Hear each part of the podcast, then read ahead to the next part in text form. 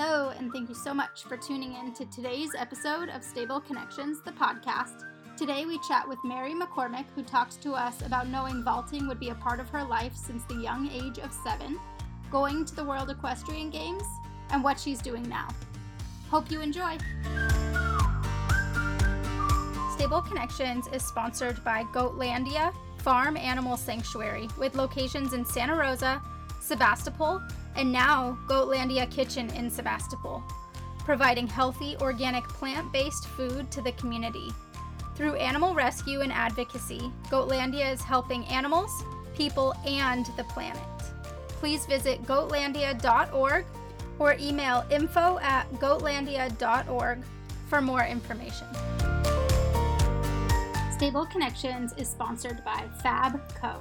Fabco is a skincare studio offering a range of skincare and beauty services.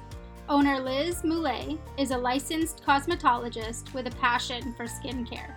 Fabco offers facials catered to each client and uses nature based products.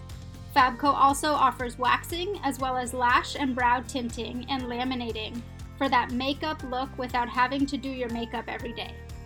Liz's goal is to have her clients looking and feeling their best. Check out Fabco's website at phabco.org.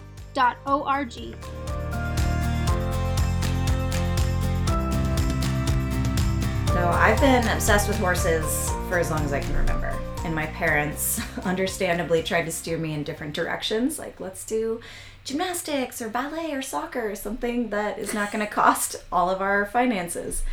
Um, but I found my way by meeting a girl at school who had horses. And I was pretty crafty, even at a young age. I was like seven years old. And I'm like, oh, talked to her about her horses, asked what she was into. And she told me, I stand up on horses while they're moving. And I'm not kidding you. Like, I knew at that moment at seven years old, like, this is going to be what I do for the rest of my life. I'm going to get off, I'm going to get on the bus with this kid and I'm going to go to her house and get off at her house and then call my mom and ask for permission. And I did. And she was like, she was busy working and she's like, What are you doing? Fine, just be careful. And I told her we were just going to play with horses. And then I told the girl's mom that, yes, my mom said it's okay for me to do vaulting. So I did. And I loved it. There was no turning back. Horses have been in my life ever since. And I've just developed into having vaulting be kind of the basis of everything that I do. And you've never steered into like hunter jumpers or anything else? I have dabbled in different things in an effort. I love horses. I mean, vaulting is my main thing, but I just I've wanted to be a really well-rounded horse person. So in high school, I lived in Tennessee, and I did some like barrel racing and flag racing and pole bending, and then what else have I done? Dressage is a big foundation of vaulting for training the horses. Mm-hmm. So I have pushed myself into doing dressage. I have a saddle. I take lessons. I've done some training level shows. Sounds I've, like you don't necessarily enjoy it. I don't. I okay. So dressage is super rewarding when you start feeling it and getting it and making a difference. But like.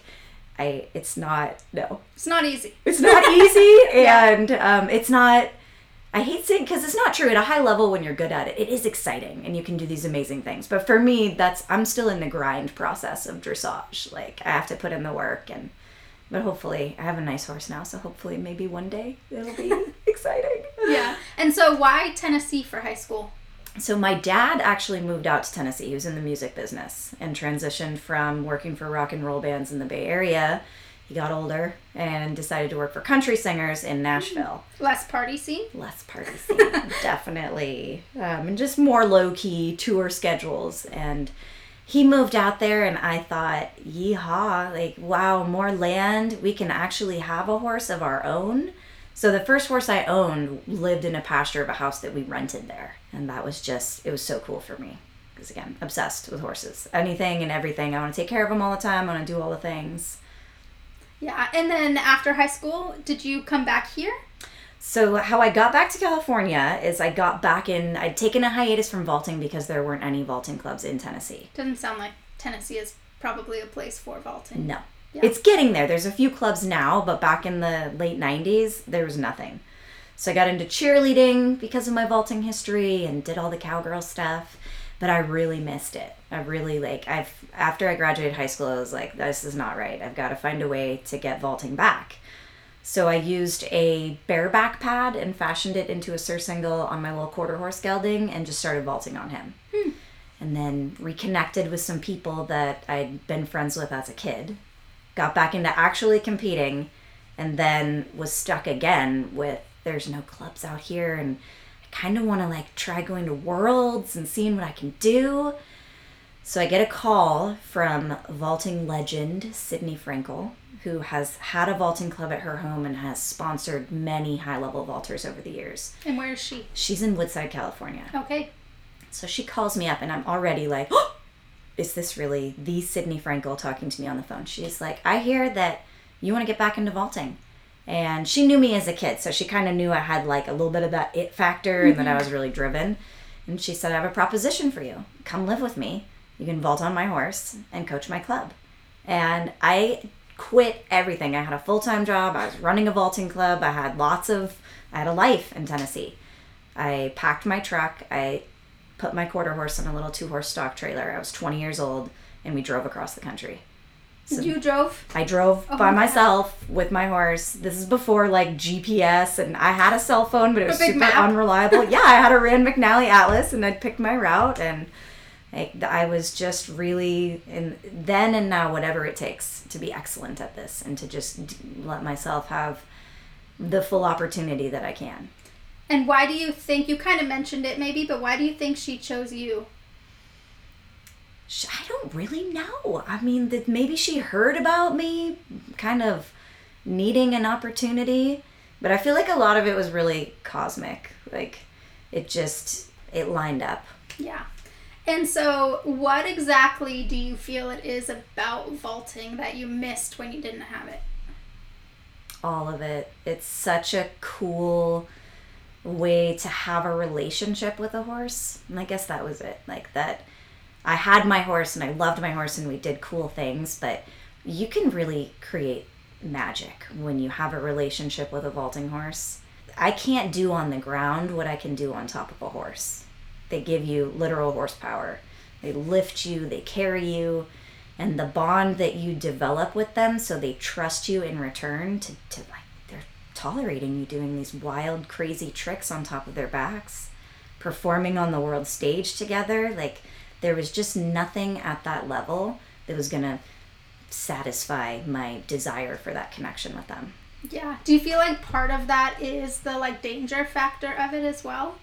The like trust between so you? yeah, that there's like it's it's high stakes. You need them to be there for you and they need to trust that you're gonna like go for it and and be there for them in return. And Yeah. it's just really it's cool. Do you remember the first trick you learned? I don't know if it's called a trick. Move? Exercise? Yeah. I do vividly remember my first time mounting on the horse by myself. And that's like- running, grabbing yeah, you the run out, you grab onto the handles. The horse that this this horse, I was little, she was big. She's a big Belgian mare named Kim. Usually they're pretty big, right? Usually, yeah, Yeah. it helps. Yeah. to carry you. So and the slow movement. yes, Yeah. Mm-hmm. and the lots of real estate on a big flat back is definitely valuable. So she was she's trotting along, and I had to jump up and grab the handles, and I remember my legs swinging around and banging into hers, and just fighting for my life to get up on that horse. How old were you? I guess I was probably eight then. And man, like I was obsessed. I would go home and draw little pictures for my vaulting coaches and practice on the couches. Like, yeah. So I do. I remember that pretty, yeah, vividly. It was very cool. Do you remember your first fall?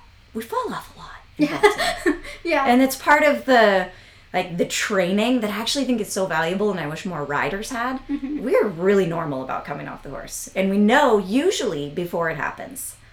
Like, oh, this is not working out. It is time to quickly plan a dismount and Mm, Tuck and roll. tuck and roll, baby. Yeah. like, just Is that it all. something you learned in lessons? Is how to fall? Yes. Yeah.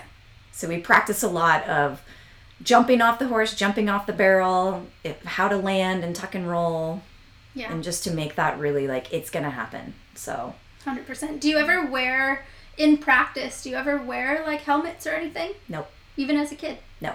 That's a really important factor for the safety of vaulting is that accidents happen, of course, but you would not put a kid or a green vaulter on a horse that's not really seasoned and reliable. Okay, And then you have to make sure that you're not near anything that they could fall off into that would cause a head injury. Managing the footing is really important.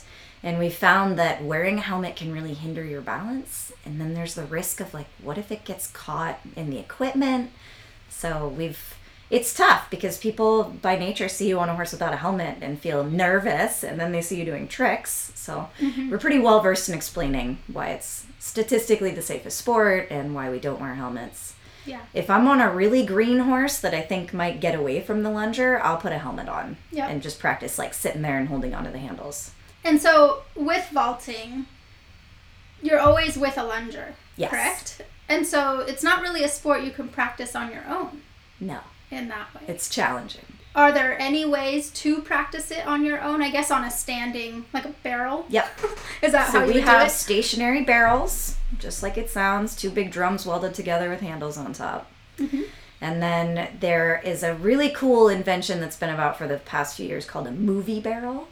And it's high tech. It's shaped like a horse, it moves like a horse. They've even developed some places in Germany where it goes around on a circle like a horse. Oh wow. So that's rad. Like, definitely more opportunities for practicing the exercises without using the horses. Yeah. And so when did it feel like you got the hang of vaulting? Is there like a specific moment or time?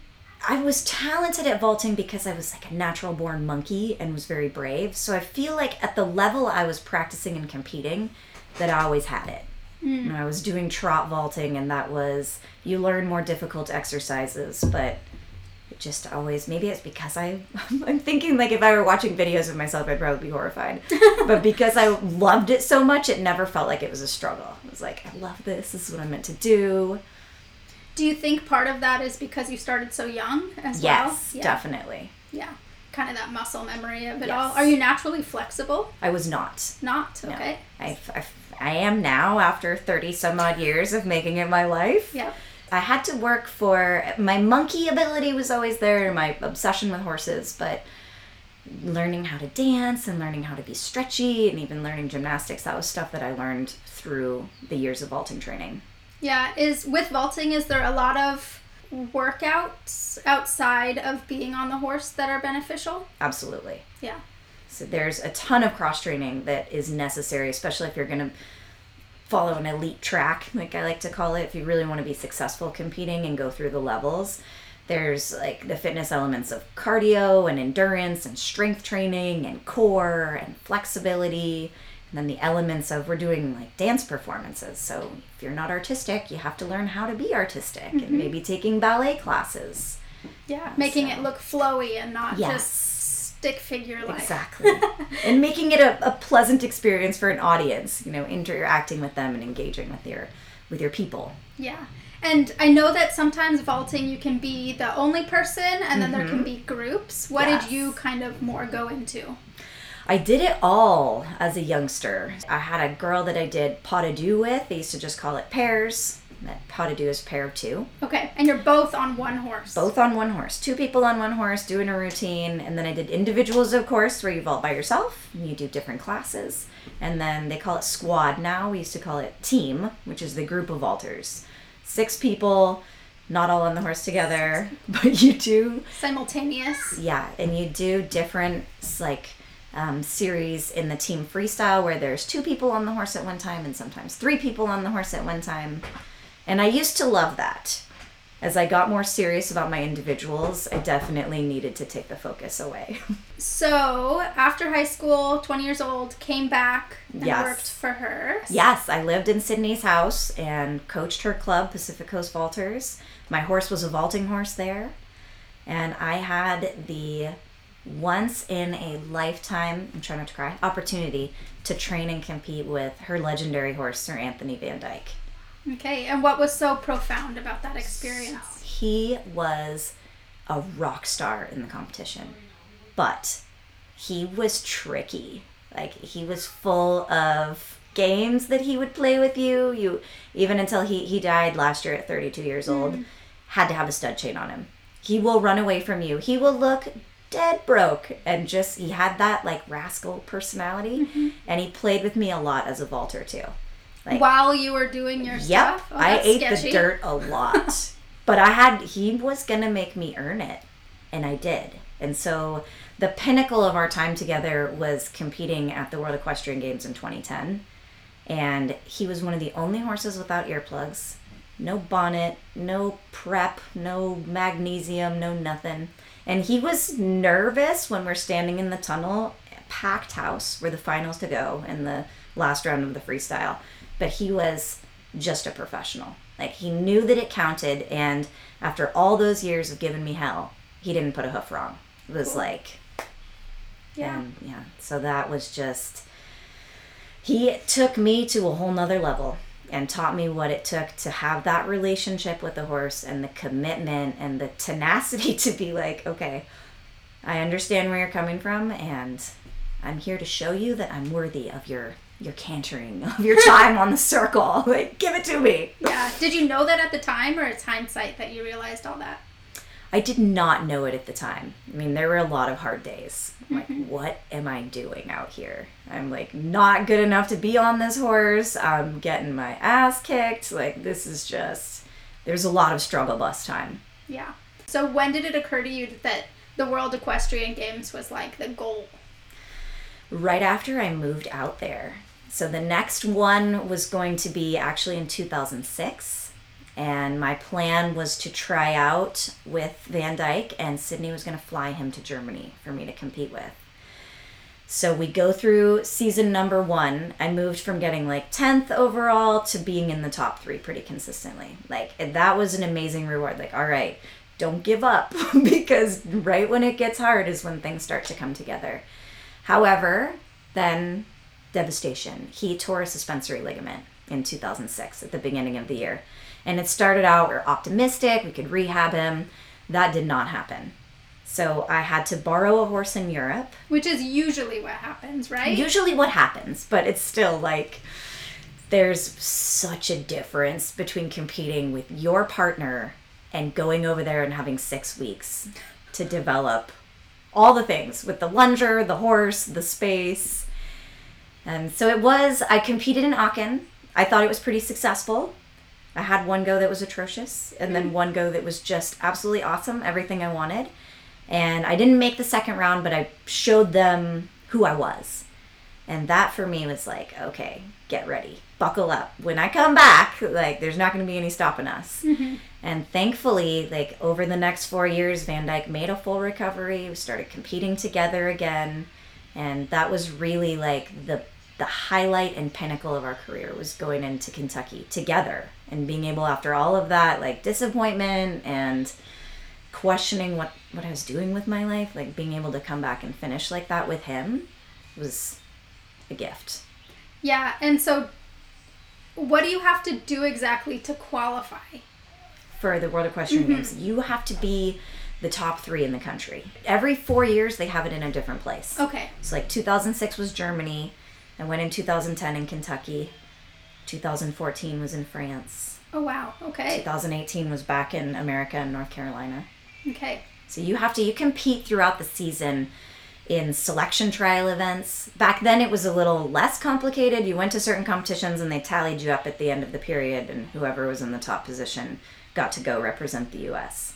Okay. It's a little more complicated now. They have like observation events that people come to, and the selectors, the people who choose the vaulters, will observe you at these events. Hmm. It still typically ends up being the top three scoring vaulters throughout the season, but the selectors do have some control over choosing people that they feel like would be a better fit for the, the squad. okay.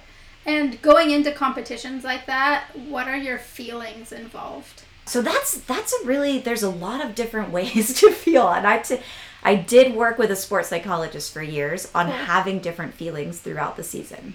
So beginning of the season, we're as prepared as we can be, but we're unattached from the outcome because who knows when you go to compete. Like so, we're gonna get feedback from the mm-hmm. first competition, and we're gonna learn a lot, and you progress throughout the season with improving yourself and getting more quality out of your performance and more connection with your horse, more trust with your horse, so that you're able to peak at that last competition of the year. Mm-hmm. Which, if you're really lucky, is going to be the World Games with your own horse. Right.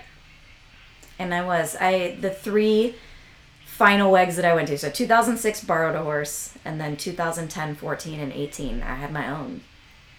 Yeah, yeah, I think that that would make such a huge difference to have your own, even stride length, like Oh yeah.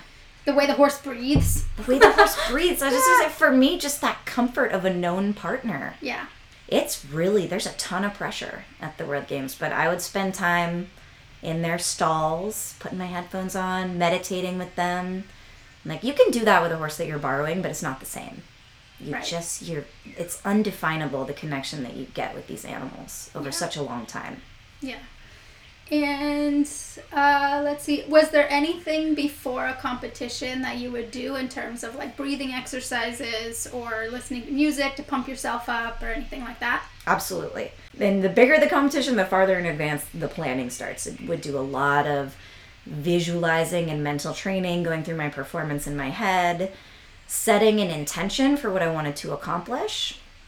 I'm a little bit of a woo woo fan, so I would share that intention with my horse really regularly. I would send him pictures about like how I would feel and with that what that would look like on my face and the confidence that I had in him or her. My last horse was a mare. Hmm. And then the day, the night before the competition, lots of meditation, emotional regulation, checking in. How do I feel? It's okay to feel this way. How do I want to feel? How do I know I can feel? And the day of, yes, a lot of preparation with breathing exercises, grounding exercises, grounding exercises with the horse, a full physical warm up of running with a pre-designated playlist. Music I know is going to get me in the zone, but not not too excited because we gotta hurt stay yourself. regular. Exactly. Yeah. And I don't want to show up in the barn and my horse be like, "Whoa, girl, who gave you that Too much, much coffee?" caffeine. Yeah. Yep, definitely. it adjusts, but would keep the same regularity to that kind of structure. Yeah. Lots of prep. So you did it, you said, for four, four different times. Yes. And did you do that um, single, like by yourself each Yes. time, never with a teammate? Never with a team. And was that just by choice? Yeah, I got really picky as I started getting more elite. I wanted to I wanted to work, work hard. When I said whatever it takes, like sometimes it's hard to get a group of 6 people on the same wavelength of what that means, whatever it takes. Yeah. It's cool, it's your choice and it's your path, but for me it was like there is no vacation. There is no this is all I want to do. And it felt sounds harsh, but it felt like a little including other people in that opened my journey up to being slowed down. Yeah. Like there were a lot of people as a part of my journey. Lungers, trainers, supporters, but like the person going to the gym every single day and seeing a physio and doing ballet, like that was me doing it all. I did also share the horse that I competed with in 2014 with another individual, and we ended up having a beautiful team. Like it was something in the beginning I didn't think was going to work because I had that mindset of like this is my path. And mm-hmm. her name is also Mary. So it hmm. was funny. We started out and she felt the same way about me. Like, you know, who's this girl coming to vault on my horse? Mm-hmm. Like a competition kind of A way? little bit. Yeah. A little bit. We were like standoffish towards each other, respectful, but that we trained together on this beautiful horse Palatine for three years and then competed together. Like she's my best friend in the whole world now. Like my mm. total ride or die soul sister. Cool. So something happened in that period together where we started really helping each other and just sharing experiences and sharing the passion for vaulting. But yeah, otherwise it was a very like I want to do this individually and I want to be in charge of all the things related to the horse. Walk him, clean him, be in charge of the care. Yeah. Are you an only child? I have an older sister. Hmm, okay. Because I feel like that mentality is a bit of like only child, Mm-hmm. not syndrome, but like Yeah, experience a characteristic of it. Yeah. Yeah, I could see that. Are you And the young? You you're youngest I'm seven years younger. Ah, which I think makes it. I did have a lot of those solo journeys Mm-hmm. as a child. Yeah. It's like getting into my psychology now. I'm like, maybe I was already set up for that because of the way that, yeah, my childhood was. I did. I was the youngest in the group of our family by far, so I was a little bit of a loner, Mm-hmm. Yeah. and I enjoyed spending time with animals. Everyone's hanging out at the party. You'll find me with a dog. It's funny. Like I guess just part of who we are and starts to come out as we get older. Well, yeah, and I feel like younger children, whether it's youngest of two or three or more, a lot of times there's this like we need to get it done, Mm-hmm. or like prove ourselves Yeah, yeah. or you know because we're the youngest so Right. people think you can't do it so you're gonna like prove them wrong Yeah. yeah Oh, that's so right on. And maybe like as we get older, I can see that being relevant is like I needed to prove it to myself. Like Yep. I'm capable of anything that I set my mind to. Yeah. And I'm gonna work like a dog to get it done. especially with that competitiveness Yeah. in you as well which of those four experiences at weg stands out the most That's impossible to say because they they I feel like have marked the chapters in my life. And they're all because of the relationship with the horses specifically, but the people who surrounded them just like wildly significant and meaningful in my life. Um, and very different. Like the first one was a real Eye-opener? learning experience, yeah. But Yeah. also like I was so proud of myself for for getting it done and I was the underdog massively at the first one. So to kind of come out and again prove to myself like even with everything stacked against me and minimal support, I can do this. yeah why do you feel like you were the underdog I was the least experienced internationally and definitely the least funded. mm. So it's a struggle in horse sports when you're not wealthy. When I asked my friends about what I should talk about in this, they did bring that up that like that it it was something that I I really struggled financially to pull it all off. So I didn't own my own horse over there and I didn't have the same access to training that others did. Yeah. And I hate it. When I say that, it's like, poor me, not poor me, because it really, like, it toughened me up and it taught me a lot of things that are more essential than money. Your attitude, your enthusiasm, making yourself an asset to the people who are going to help you. and problem solve. I think a lot of times when money can just be thrown at something you're not actually learning how to problem solve but mm-hmm. if you have to even if it's a gofundme that's still problem solving Totally. or you know do garage sales or do whatever it takes to get there having that skill of problem solving It's a ton of character building. yeah and it comes through in a lot of different areas. So for that for that one, and then having Van Dyke at the Kentucky World Games was just like, I, I guess maybe if I had to pick one, that would be the one because it was so extraordinary in that moment, and it was the first time that I'd had that massive success. Like we won the final freestyle, we're the best in the world. Final to go in the final round. You couldn't have written it better. It was just like, ooh. yeah And then in 2014, it stood out for a different reason. I had Mary Garrett with me, and I was better. I was technically better then. I'd been working for four more years on improving myself, working with a sports psychologist, and Palatine was actually a better quality animal than Van Dyke. He had a better canter, and so that just being able to go there and like having it up level a little bit, and it was in Normandy, France. It was an incredible venue. So that was what dreams are made of. yeah that's And- huge and where was the last one The final one was at Tryon, North Carolina. And that was special because by then it was like I'd had an ACL surgery. I didn't know if I could still do this. And I'd found this horse. I was in the circus at the time. It's a whole nother thing. But working for the circus, and we needed a circus horse. So we bought a horse from another circus. Little 15 three hand, she might be 16 hand. Percheron mare. And she brought me back to life. That horse gave me the confidence to do crazy things again. And I was like, damn, I still got it. Let's go to WEG. And people thought I had lost my mind. She is a Percheron. She is not a warm blood. Her quality of canter is never going to be what the fancy warm bloods have. And people were like kind of pissed about it when I showed up to compete on her. And I had some sounds dramatic, but I had some threats in the middle of the season. Like the selectors will not send you if you want to take her to the World Equestrian Games. oh wow And I came back, I freaked at first, and then I came back with, I dare you. Okay? Try it. Don't send me because you're discriminating against my horse who has gotten me into this position to be qualified for the World Games. And they backed off. Mm-hmm. But it was like, it was a bit of a like, I had to fight for what I believed in. I believe in this horse. I believe we can do it. And she was spectacular at the World Games. She was just absolutely incredible. And in the final round, she actually scored. My goal was to get her a seven. We were always in the six horse score range. is it out of 10 Yes. okay and it was it was going to be a stretch to get her a seven. But the horse score is not just fancy canter. It's like obedience, circle size, regularity, bridge of engagement, Consistency, yeah. all the things you would think that would be important. And she crushes it on all levels except that she's not fancy.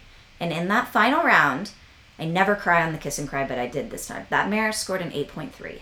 You never cry on the kiss and cry. The kiss and cry is like they bring you to the kiss and cry after your go, Okay. and they announce your scores. It's like what you see on TV They for call the it Olympics. kiss and cry. They call it kiss and cry. Yeah. Is it because most people cry when Yeah, you're supposed to you kiss kiss your and like, oh, so celebrate, and then you cry. But I think it's so lame that I'm like, I'll go up there and I'll hug my people and show gratitude.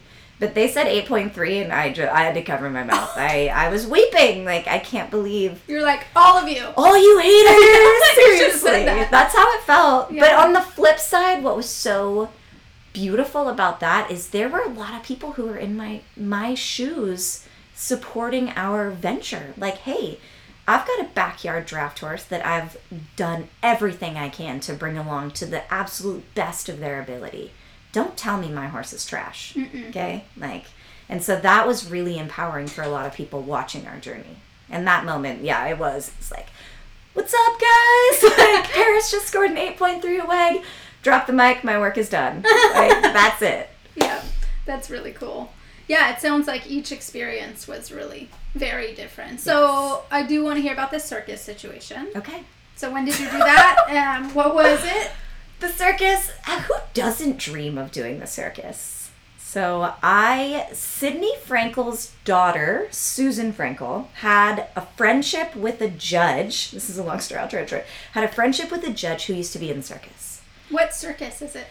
You, know, th- like it wasn't something you'd know of as like ringling. So this is the Zoppe family, the Zamperla Zoppe bareback riding family, and they performed at many. They did. They were a part of ringling. They perform some of them with Cavalia, Cool. but it's more of like a circus family who does their own productions. So this judge used to perform with them and connected Susan to the Zamperla Zoppe family. They laid over at her farm when they were getting ready to go to Hawaii, and I met them and was obsessed. They were showing me videos of them, and they're like, "Oh wow, your vaulting is really nice. Maybe you'd like to work with us sometime." So 2015 comes around, and it's an off year. It's the year after WEG, and yeah, I want to go to the circus. And you were probably early 20s, mid 20s? Oh man, 2015, I was 32. Ah, okay. So I went and did a show with them at South Point and did it was very different. They use a smaller arena, their horses are different, but I did a vaulting act as part of the circus show. And then I got hired to go to Hawaii for a month that summer Oh, and do more cool. performances with them. So that was just like a hook has been baited and I love this. I still love competitive vaulting, but performing in front of a crowd like that with lights, it was so romantic. So fast forward to the end of 2016, I'd had this ACL issue. Things were changing with the Frankel family, and I kind of felt like I needed to do something else. And I got the opportunity to move to Florida and start doing performances out there. So I did. Packed up my horse at the time, did kind of the 180 of how I'd gotten to California, drove across the country, living out of a tiny horse trailer. And yeah, I had some amazing opportunities in Florida. Performed at different circuses, got to work for Sylvia Zerbini. Mm, cool. I don't know if you know of her, but she's like one of the original creators of Cavalia doing Liberty performances, and she's a goddess, just breathing the air she breathed. And she loves vaulting, so it was really, it was super cool. So, do you remember your first time performing with the circus Sure and what that do. was like? I do. So this was my first time performing with them was at the South Point Arena. And it's always special because of the horses, so forgive me, my stories are redundant. But I originally was supposed to do my act on their more seasoned bareback horse, and he was sore. Like he's gonna make it through this show, but putting vaulting tack on him when he's not used to it and doing a hard vaulting act, it just didn't seem right. And they had a pretty green horse named Athenos, but almost no experience. Cool. but I'm like, I can, I trusted him. He was a really good minded, good hearted horse. And the cool thing about vaulting versus bareback riding is, is it is a little bit safer. Like, I'm not doing backflips, standing backflips on the horse. I can stay connected to the handles the whole time. At least, With vaulting. yes. With bareback, you're flipping off and landing on the ground. bareback is what it sounds like. There's nothing. Nothing. on top of the horse. They can use a pad, but there's no handles, and their routines are based around standing stuff. Hmm. So no handles. Standing back there, they do huge leaps, back flips on top of the horse, back handsprings on top of the horse. And that's why I fell in love with these people. I was like, what you do is so rad. And what I do is cool too, and it complements it, but just in a different sketchy. way. Yeah, yeah. less risk. So for a green horse, the vaulting was actually like, awesome. Let's get in there. My routines are really consistent. I'm trained to be very smooth and in harmony with the horse. So I totally remember it. He was scared and he went out and started cantering and I started vaulting and he was like, okay, got this. And that just, you know, it's rewarding. And I'm like, yay, I've taken him on his maiden voyage and he crushed it. Yeah, and I feel like there's such a safety in also, I think you consider them handlers, the person lunging you Mhm, as absolutely. well. Like, they have a lot of control. Yes. And that is a very underappreciated gig. Lungers, when they're doing a good job, in circus they call them runners, but in vaulting we call them lungers. When they're doing a great job, it is like dressage. It looks like they're not doing anything. But there is so much happening energetically, physically, with the connection of the hand and the position of the body. Like they're riding and controlling the horse from the ground. hmm Even with breath. Absolutely Yeah. even with where they're looking, where their focus is. Yeah. It's like such a finely nuanced art. And I am I've been spoiled. I've had great lungers. So I'm picky about it. I like I don't want to go on horses when I don't trust the lunger anymore. I just like I can't get over it. Yeah. like it's cool that you're developing, but yeah, so I've been really, really fortunate. And in the circus too, like the guy who was lunging the horse for me, it was his horse. Mm. And he's a ninth generation equestrian performer Okay. Who I just knew if anything is to go wrong, he's going to handle it. Yeah. Like, I'll be safe. Did you ever try Kozak? Yeah, I did on accident. So, same, not like I was just falling off the horse and did it. So, when we were in Hawaii, one of our performers sprained his ankle Mm. and we had to fill the act. And I'll tell you, I was like, I can do it. I can do some simple stuff. Um, it was terrifying. I remember trying to like control my movement the way I would for vaulting, and the horse was going so fast. It's like, forget your control. Like you got to go in tempo, or you're gonna be in the dirt. Which uh, which trick did you do? So for anyone that doesn't know what Kozak is, it's trick riding, but you're in a circle, Mhm. essentially like a round pen. There is someone in the middle usually, Yes, um, also like guiding the horse, but that's what Kozak is. Trick riding in a circle. in a fast In a circle. fa- much faster than vaulting. the faster the better. So what did I do? I did like a fender, like where you get it is a trick riding move on the outside of the circle there. You like got your foot in the stirrup and you get down low on the side of the horse. And then I did a vault where you like punch the ground and jump back up on the horse. Like from the side, hanging Like- off the side. Like sitting and then take the leg over the top, hit the ground and then Mm, arrive yes, back okay. astride. And forgive me if I'm butchering the names because I was totally like I'm not gonna know. Okay. and then a back balance where Hmm. you like you leg over and you're sideways. You're essentially like perpendicular to the horse's spine in kind of a hollow body position. Mm-hmm. And then, I mean, even just getting out of that back to sitting A lot of ab strength. a lot of just like you call it an R, a risk exercise in vaulting when something is just like freakishly difficult and scary. All of it was like that. And I'm like, oh my gosh, I'm sorry I ever. I wouldn't say I looked down on them, but I just didn't realize that what they did was, dang, like super intense. yeah, So that was my my one only experience. I did that for about a week, and like then practiced for a week and then went performed and for a it. week. No, no, You didn't even practice. We did a practice the day of the show. Oh my god! Yeah.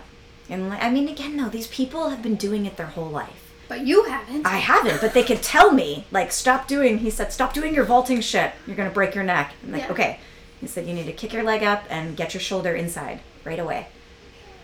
So it was cool. Like, what an opportunity to to learn this art that people invest a lifetime in, like, in a hot second. Yeah. And of course, it was just a dumbed down version of what they can do to fill the space for the act.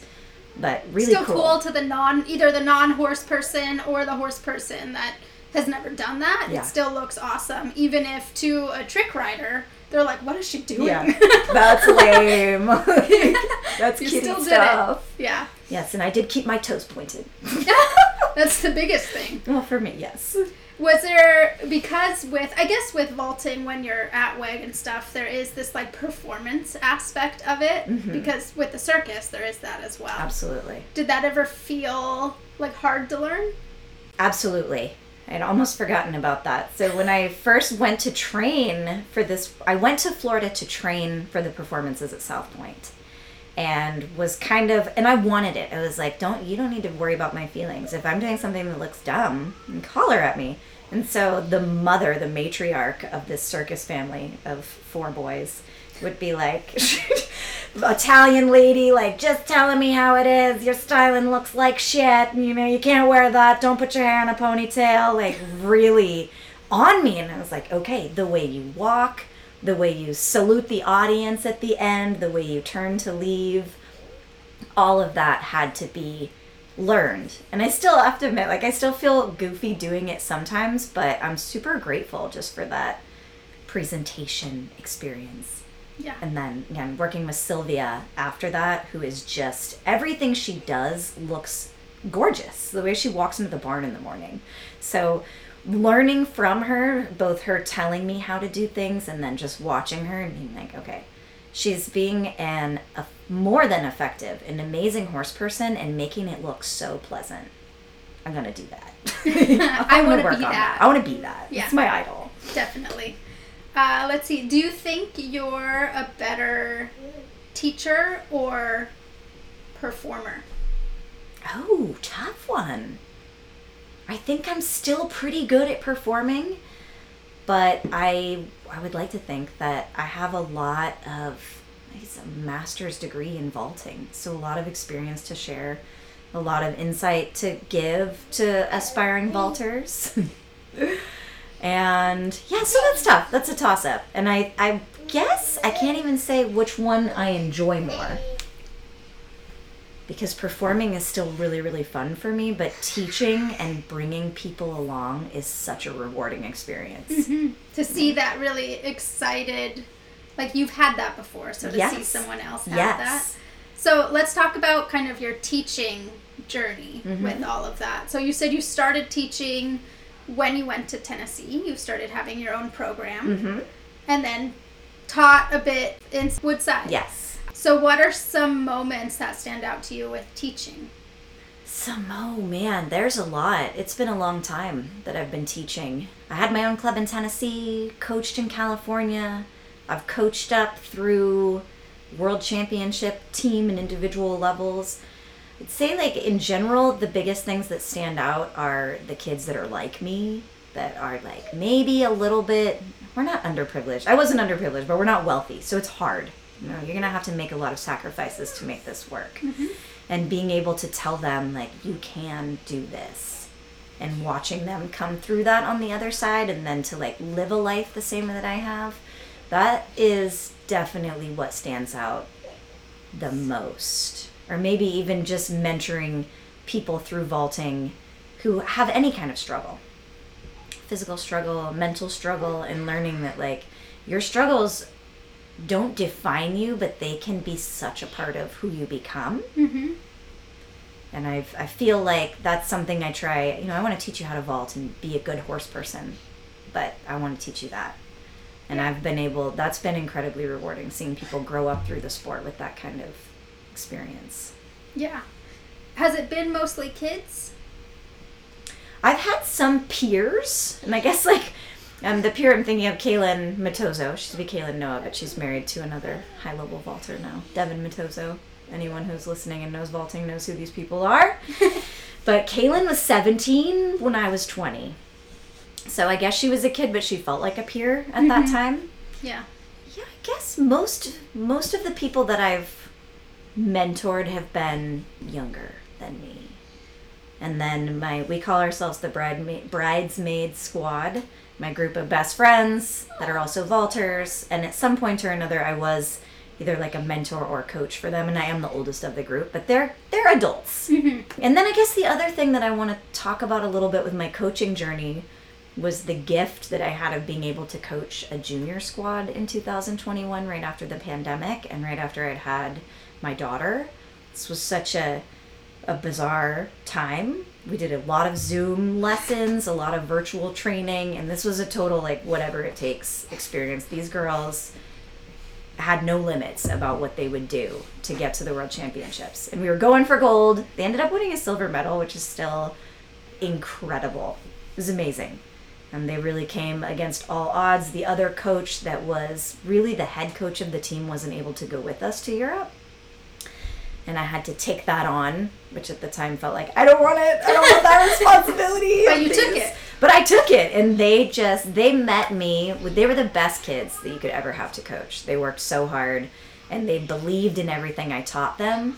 And just to be able, like, I don't want to take credit for what they did, but to be able to shepherd them to that victory, mm-hmm. that was amazing. That was definitely a standout moment of my coaching and teaching career.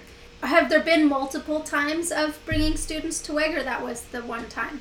I took a team to not the so every four years is the World Games, and every other year from that, every even year is the World Championships. Okay. So I did take a team, to, a senior team, to the World Championships in 2016.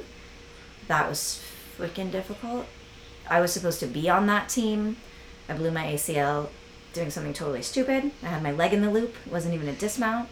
But it was like something I'd been terrified of my entire career, right? No, like, oh, the ACL, the ACL. So it was the first time in my whole life that I had to sit out a season. And I was determined to have a good attitude. I'm still going to coach this team, I'm going to bring them along. It sucked. I mean, like, they were great, but it was just so hard. Then we get to Europe and we're doing a really hard freestyle. It's terrifying. Team can be just so scary to watch on a new horse. Mm-hmm. The horse bucks. One of the vaulters has their leg in the handle a weird way. Breaks his leg. Oh, We're down another man. Of course, like whenever anybody gets hurt, it's just so like scary and emotional. So as a team, you plan on going with 6 Mhm. You didn't go, so there's five. Then we brought in someone else. So you bring in other people, Yeah. or you can still perform with four. Nope, three. you gotta have those six people. Oh wow. And actually, before me, another one of my teammates tore her ACL. It Oh, was just like the year of. It in at the end, that feels like the whole point of that was just showing that we will continue. we will keep going. Truck through the mud. We are gonna truck through the mud. And for me, even personally, that was such a like I. I'm not having any fun. This is hard work, but I'm not giving up. Because it's also those other people that didn't get injured. Absolutely. Like, yes. yeah. And do you, with building a team, do you have backup people that you already know and they're still training, but just as like a backup? Yes. Okay. And so we were just How many like, did you guys have? Oh, we started with two. Yeah. We ended up having to bring other people on board okay. because the people who were injured were the highest level on the team. Oh, and shit. not just our like our alternate backup person can't just step up and do this high level standing basing and flips and No. stuff. So that was another soul crushing thing. The alternate on the team that didn't get to compete, who had gone with us with the point of being the alternate. They're and this girl, you like you are, but you're just not the right fit. And I, Yeah. I love her. I love this girl. We're still dear friends, but having to see that heartbreak in her, But they know. They know, but it was still It's still hard. still to hard. know that. yeah, to be like, that's my spot. Why aren't you picking me? And me being like, I would love to pick you, but I can't. So that like there's the high highs of coaching and then the the flip side is the only other time I took a team to a world championship was definitely the lowest. Hmm. And I could sugarcoat it all day long and talk about the valuable or the invaluable things that we took away from that, but truth is, it was not fun and it was really hard and everybody fought and we did it. Like it was definitely an achievement to get through it but whew, we made it. I could not wait to go home. Yeah.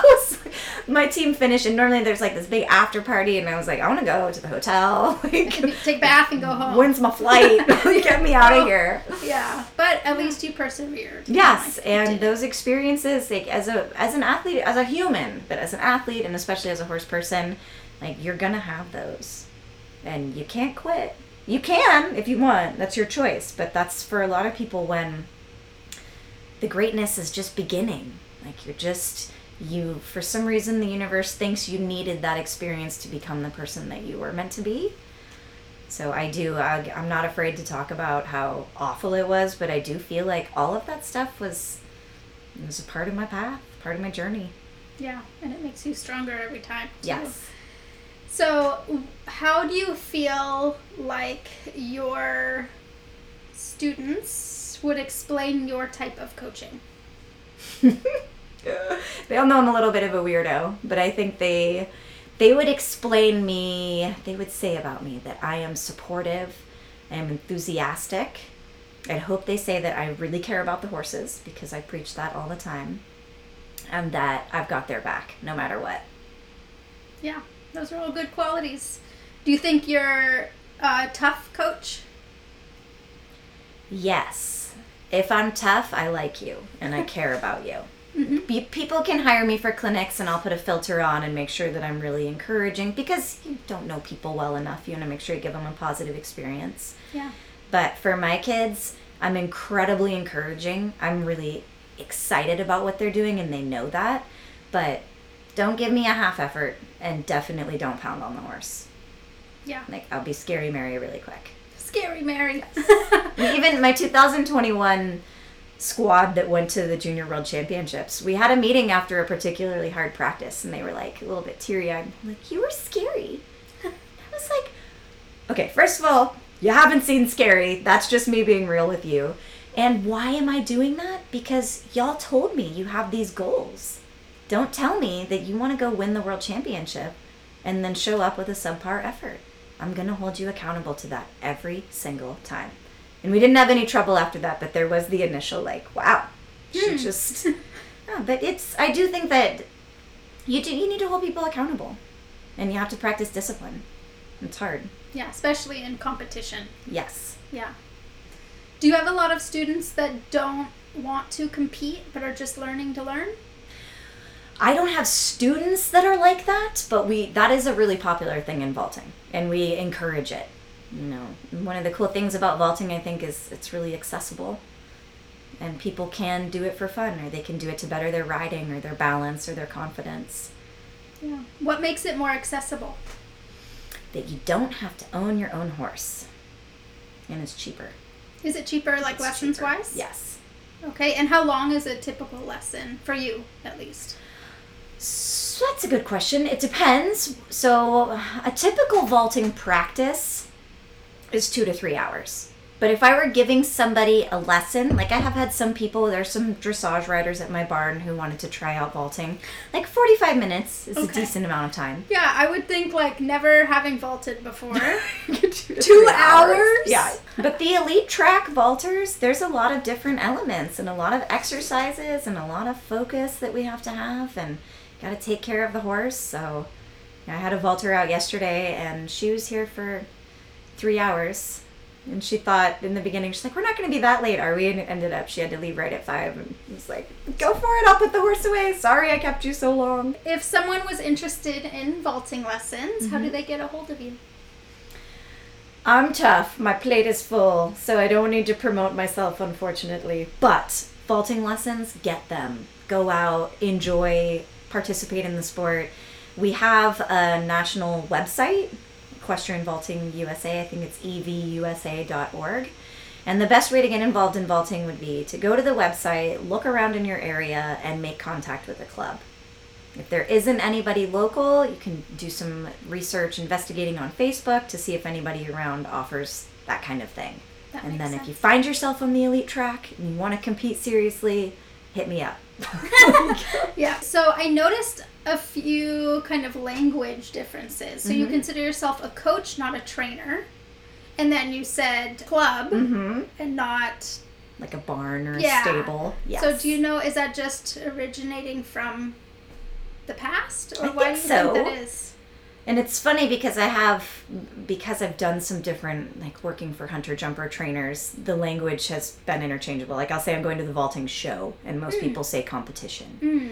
But I think it's just our own little community vaulting club, vaulting coach.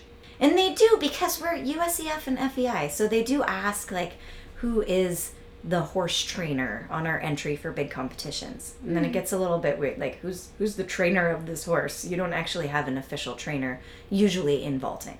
Whereas if you're going to a show with a hunter jumper, you have your trainer, and that's who you would list in that category. Yeah.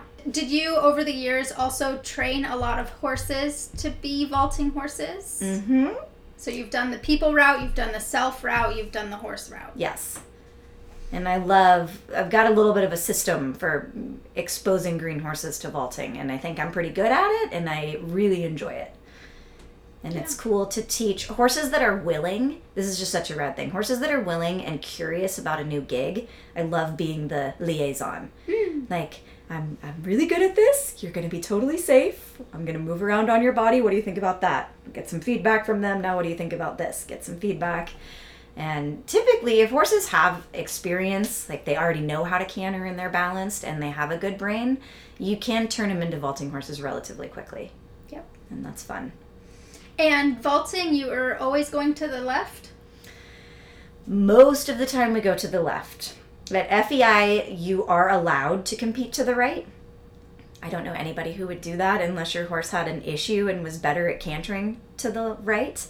Um, and in national competitions for the U.S., we do require that the bronze and silver, those are like more advanced levels of canter individual vaulting, they have to do their compulsory exercises to the right. What does that mean? Compulsory exercises? The compulsories are a set of standard exercises that are performed at every level. And so in your freestyle routine, you can be way more creative and choose your own exercises, but the compulsories are compulsory. So in terms of is one like jumping off, jumping back on? One is the mount when you get on the horse. Okay. And then there's like a riding seat where you're sitting on the horse with your arms out. So the compulsories are designed to like assess your fitness as a Abilities, yeah. vaulter. Yeah. So they want to see your how do you sit with the horse? Are you flexible? Do you have power and strength? So they're very like they're simple exercises, but they're done to such a high level. I can't even get on my horse from the. I usually get on from the right. I can't get on from the left. Oh wow. I just don't do it. Yeah. It's a thing. That's why when you asked if it's easier to learn when you're a kid, absolutely. Because Yeah. I'm 40 now and I can still get on most horses, even bareback. And people are like, oh my God. I'm like, yep. Thank you, vaulting. Yeah.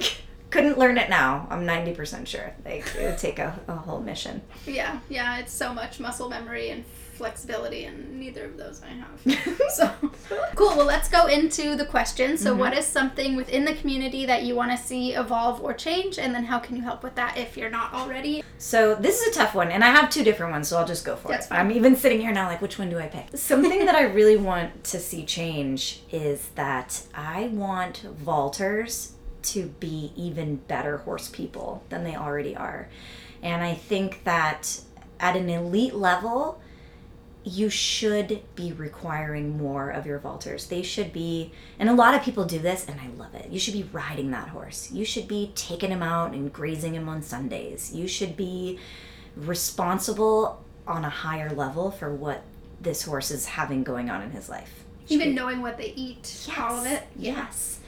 And you don't see that, and it kills me. So we went to Omaha last year for the World Cup finals, and I'm friends with a lot of the high level vaulters. We've been, we've rubbed shoulders at competitions for years and had experience. And I just out of curiosity, because I was lunging there this time, I wasn't vaulting, and they all thought that was just wild. Like, oh, you lunge? Of course I lunge. I'm a horse person. I'm a vaulter.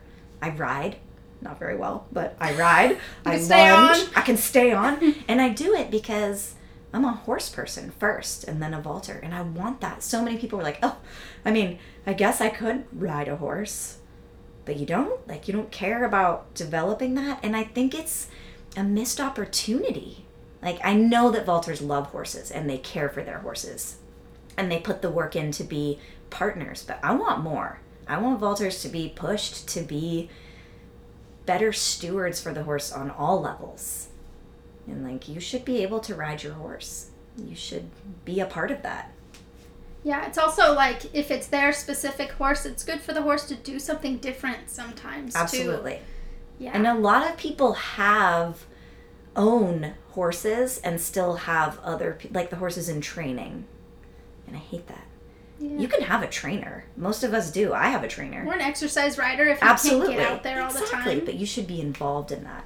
And I love it. I have friends at a high level who own their horse and have done the path that I am. Like, we're not good at dressage, but we're taking lessons. We're doing this. Doing like, our best. Yeah. We're going to be, the horse is going to be a critical part of our development as an athlete.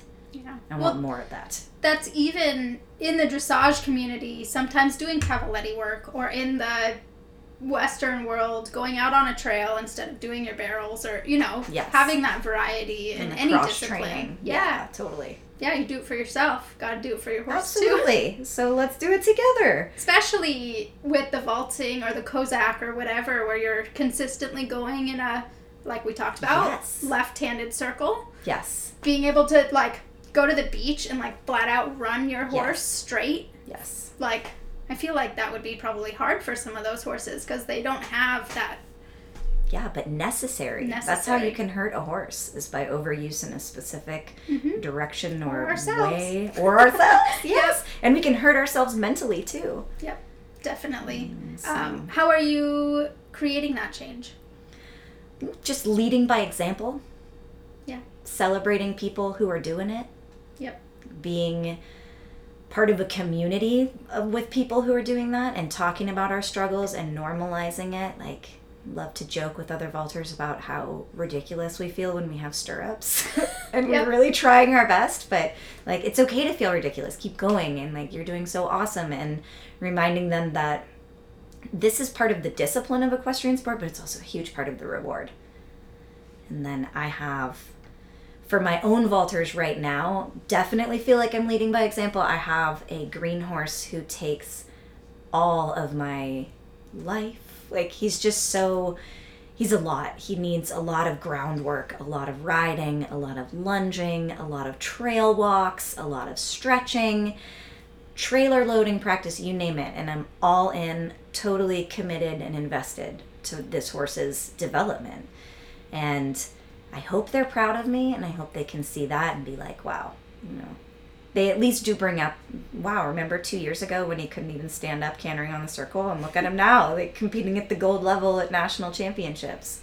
And they know that that wasn't, that didn't, it wasn't a fluke. Like it's from real hard work and dedication. Yeah, didn't just happen. Right. You're No. working at it. My gosh. Sometimes it's hard for me to even see his progress because I spend so much time with him every day.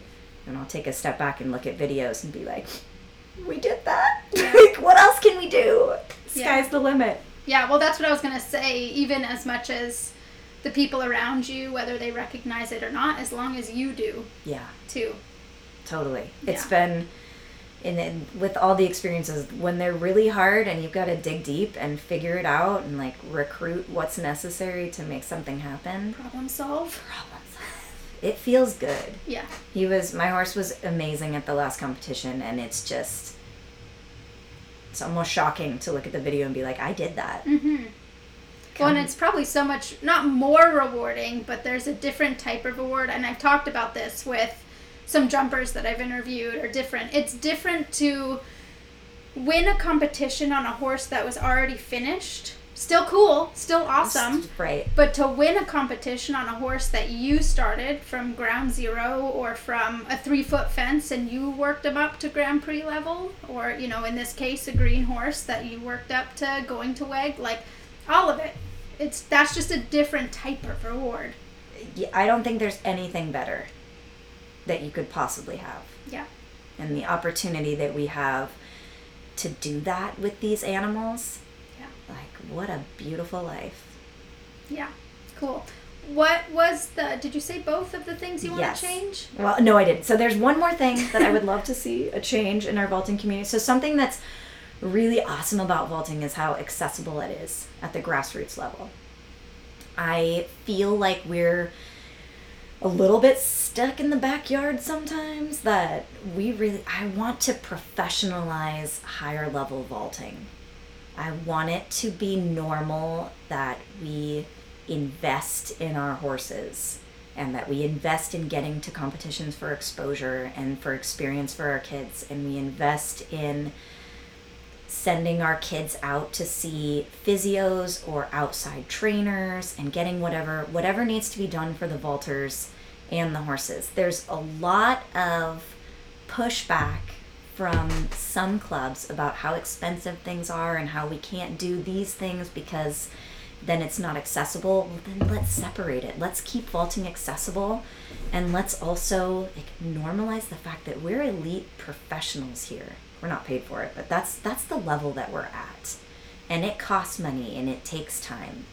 And I I would love to see more of that happening because I think that will elevate our sport to a whole nother level.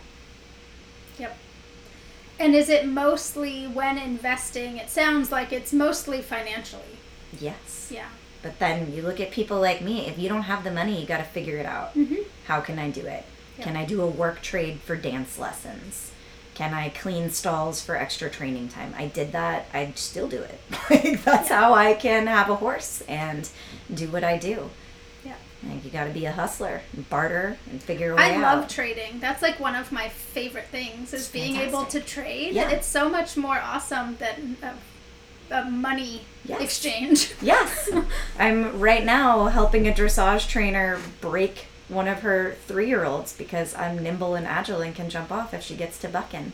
And in exchange, I'm going to get dressage lessons from this really high level woman that I have this a ton of respect for. And I'm like, okay, cool. Because when I started taking lessons, I was like, all right, full disclosure, I can't afford it. I just, I would love to. So I'm gonna keep watching YouTube videos and like do my own exercises. But now when she asked if I could help her, I was like, absolutely. like, yeehaw, cowgirl, put me on that pony. Yep. Um, and that, it's cool. It's fun. It makes me feel like we can value each other too. Definitely. So yeah, yeah, the just investment. outsource. Yes, the investment is just getting it done. Like if you don't have money to spend, spend time, spend creativity. But I want that at a high level, and I want because so many of our vaulters are kids. Like the parents have to recognize this as well. You know, your vaulter might have a ton of potential to compete at a world level, but they're not. They're not doing everything they can to be successful because we're stuck in this like, well, I don't want to I don't want to lease a horse or I don't want to pay that clinician. And I'm like, I get it. I'm like the poor kid here, but you still have to do this stuff. Mm-hmm. Let's let's find a way to make it happen. So there is a shift for sure happening in vaulting. Positive shift. A positive shift. Awesome. Where people are realizing that like you you have to pay and you have to sign up for the classes and you have to go and do the things. And I'm a part of a lot of programs who are pushing for that. And the cool thing about that is then I get paid too as a clinician.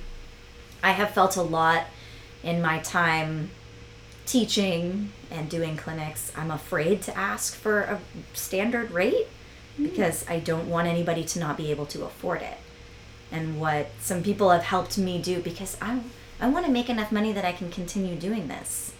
Everything's getting more and more expensive Everything is so too. expensive. Yeah. And you know, I don't want to like quit and have to get a full-time accounting job. I want to keep doing it. And I would I have the enthusiasm and the passion for it. So what I've started doing is like this is my rate. If there is any struggle, let me know. I wouldn't because of how many people helped me, I would never not help somebody. But they have to ask for it. But they have to ask for it, just like I did. Mm-hmm. And I'm not doing them any favors by being like, oh, 20 bucks for a, an hour long vaulting session is fine. It's not fine. No, and you say it's even that simple. Like, so say it's eighty dollars a lesson. You say, okay, if you can't afford the eighty, what can you do to help or to Yes. trade or yeah, Yep. yeah. That's awesome that you offer that. I think So that that's really cool. It's been a development of me getting there and like not being afraid to ask for it. But yeah, It's knowing your worth too. yes. Comes And with age as well, I yeah. I'm 40 now. Like, you're going to pay me. yeah, And if you can't, that's great. I'll still help you. But we have to have the discussion. yeah, definitely. Well, awesome. And lastly, you get to ask me one question. Okay. I was excited about this Oh, good. because you've worked with Warwick Schiller or you've interviewed Warwick. I did. Yeah. I love Warwick. I have followed him for years, and it was cool because our paths kind of paralleled with the getting more into mindfulness Hmm. and working with the horses for purpose. What did you think about him? Tell me about your interview with Warwick.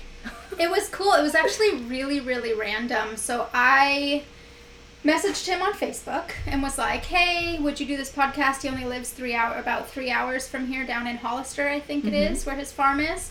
Messaged him. I have no shame in messaging people, and to be real, I don't really know who people are. Like I didn't know. I knew he was a clinician, but that's about it. Yeah. So I messaged him, Would you interview with me? He said yes, but then we never picked a date, never really solidified anything. I went to a Mark Rashid clinic down. Do you know who Mark Rashid Yes. is? So I went to a clinic down in Arroyo Grande. Was at that clinic with my friend Alex, and I'm in the golf cart going to the bathroom. You have to like take a golf cart. The property's kind of big. Huge. And so I'm in the golf cart and I hear someone say, So, Warwick, like, what are you doing here? or something.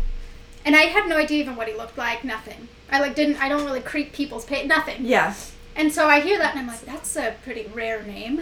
And I hear him speak and I knew he was Australian. Yep.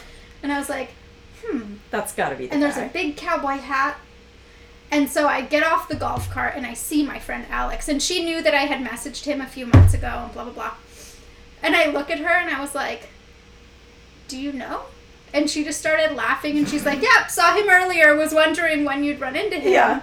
And so, yeah, then I went up to him and I was like, Hey, like I messaged you a few months ago. If you have time while you're here, I don't know how long you're going to be, you know, hanging out here. Um, so, yeah, we ended up, it was kind of a fluke. Like he ended up being at the clinic and then we were able to record. And it was awesome. He gave me a good interview. So, So cool. yeah, it was really cool. So, yeah, awesome. Well, thank you for chatting with me. This was fun. Thank you. Hello again, and thank you so much for tuning in to today's episode of Stable Connections, the podcast. For the first two years, I put out episodes every single Monday. Now, they're going to come out kind of sporadically, sometimes every week, sometimes once a month. But if you listen to an episode and enjoy it, please leave a comment, share it with your friends, share it on your story, or email info at goatlandia.org. And if you have the time, please leave a review on Facebook, Apple Podcast, and Spotify. Thank you so much. See you next time.